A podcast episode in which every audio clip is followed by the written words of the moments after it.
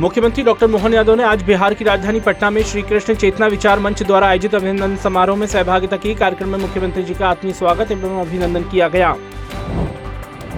पटना में आयोजित कार्यक्रम में सीएम डॉक्टर यादव ने कहा कि हम सब माननीय प्रधानमंत्री श्री नरेंद्र मोदी जी का अभिनंदन करते हैं, जिनके माध्यम से नई शिक्षा नीति आई, जिसमें अतीत से भी प्रेम हो और सनातन संस्कृति भी दिखे। नई शिक्षा नीति से हमें अतीत के गौरव को गौरवान्वित करते हुए भविष्य की पीढ़ियाँ तैयार करना है। अभिनंदन समारोह में मुख्यमंत्री डॉक्टर यादव ने कहा कि मैं शिप्रा के तट से आकर गंगा के तटवासियों को प्रणाम करके उसका स्पंदन महसूस कर रहा हूँ, उसका आनंद महसूस कर रहा हूँ। कार्यक्रम में मुख्यमंत्री डॉक्टर मोहन यादव ने कहा कि भगवान श्री कृष्ण की शिक्षा दीक्षा बाबा महाकाल की नगरी उज्जैन में हुई।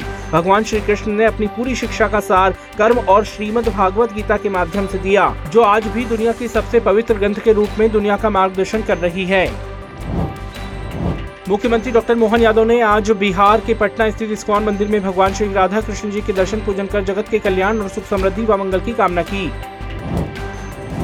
मुख्यमंत्री डॉक्टर मोहन यादव ने छिंदवाड़ा ज़िले में हृदय विदारक घटना में मध्य प्रदेश पुलिस के जाबाज सिपाही एएसआई नरेश शर्मा जी के निधन पर गहरा दुख व्यक्त किया। सीएम डॉक्टर यादव ने कहा है कि पुलिसकर्मी को शहीद का दर्जा और राज्य सरकार द्वारा उनके परिवार को श्रद्धा निधि के रूप में एक करोड़ रूपए की राशि व परिवार के सदस्य को नौकरी दी जाएगी।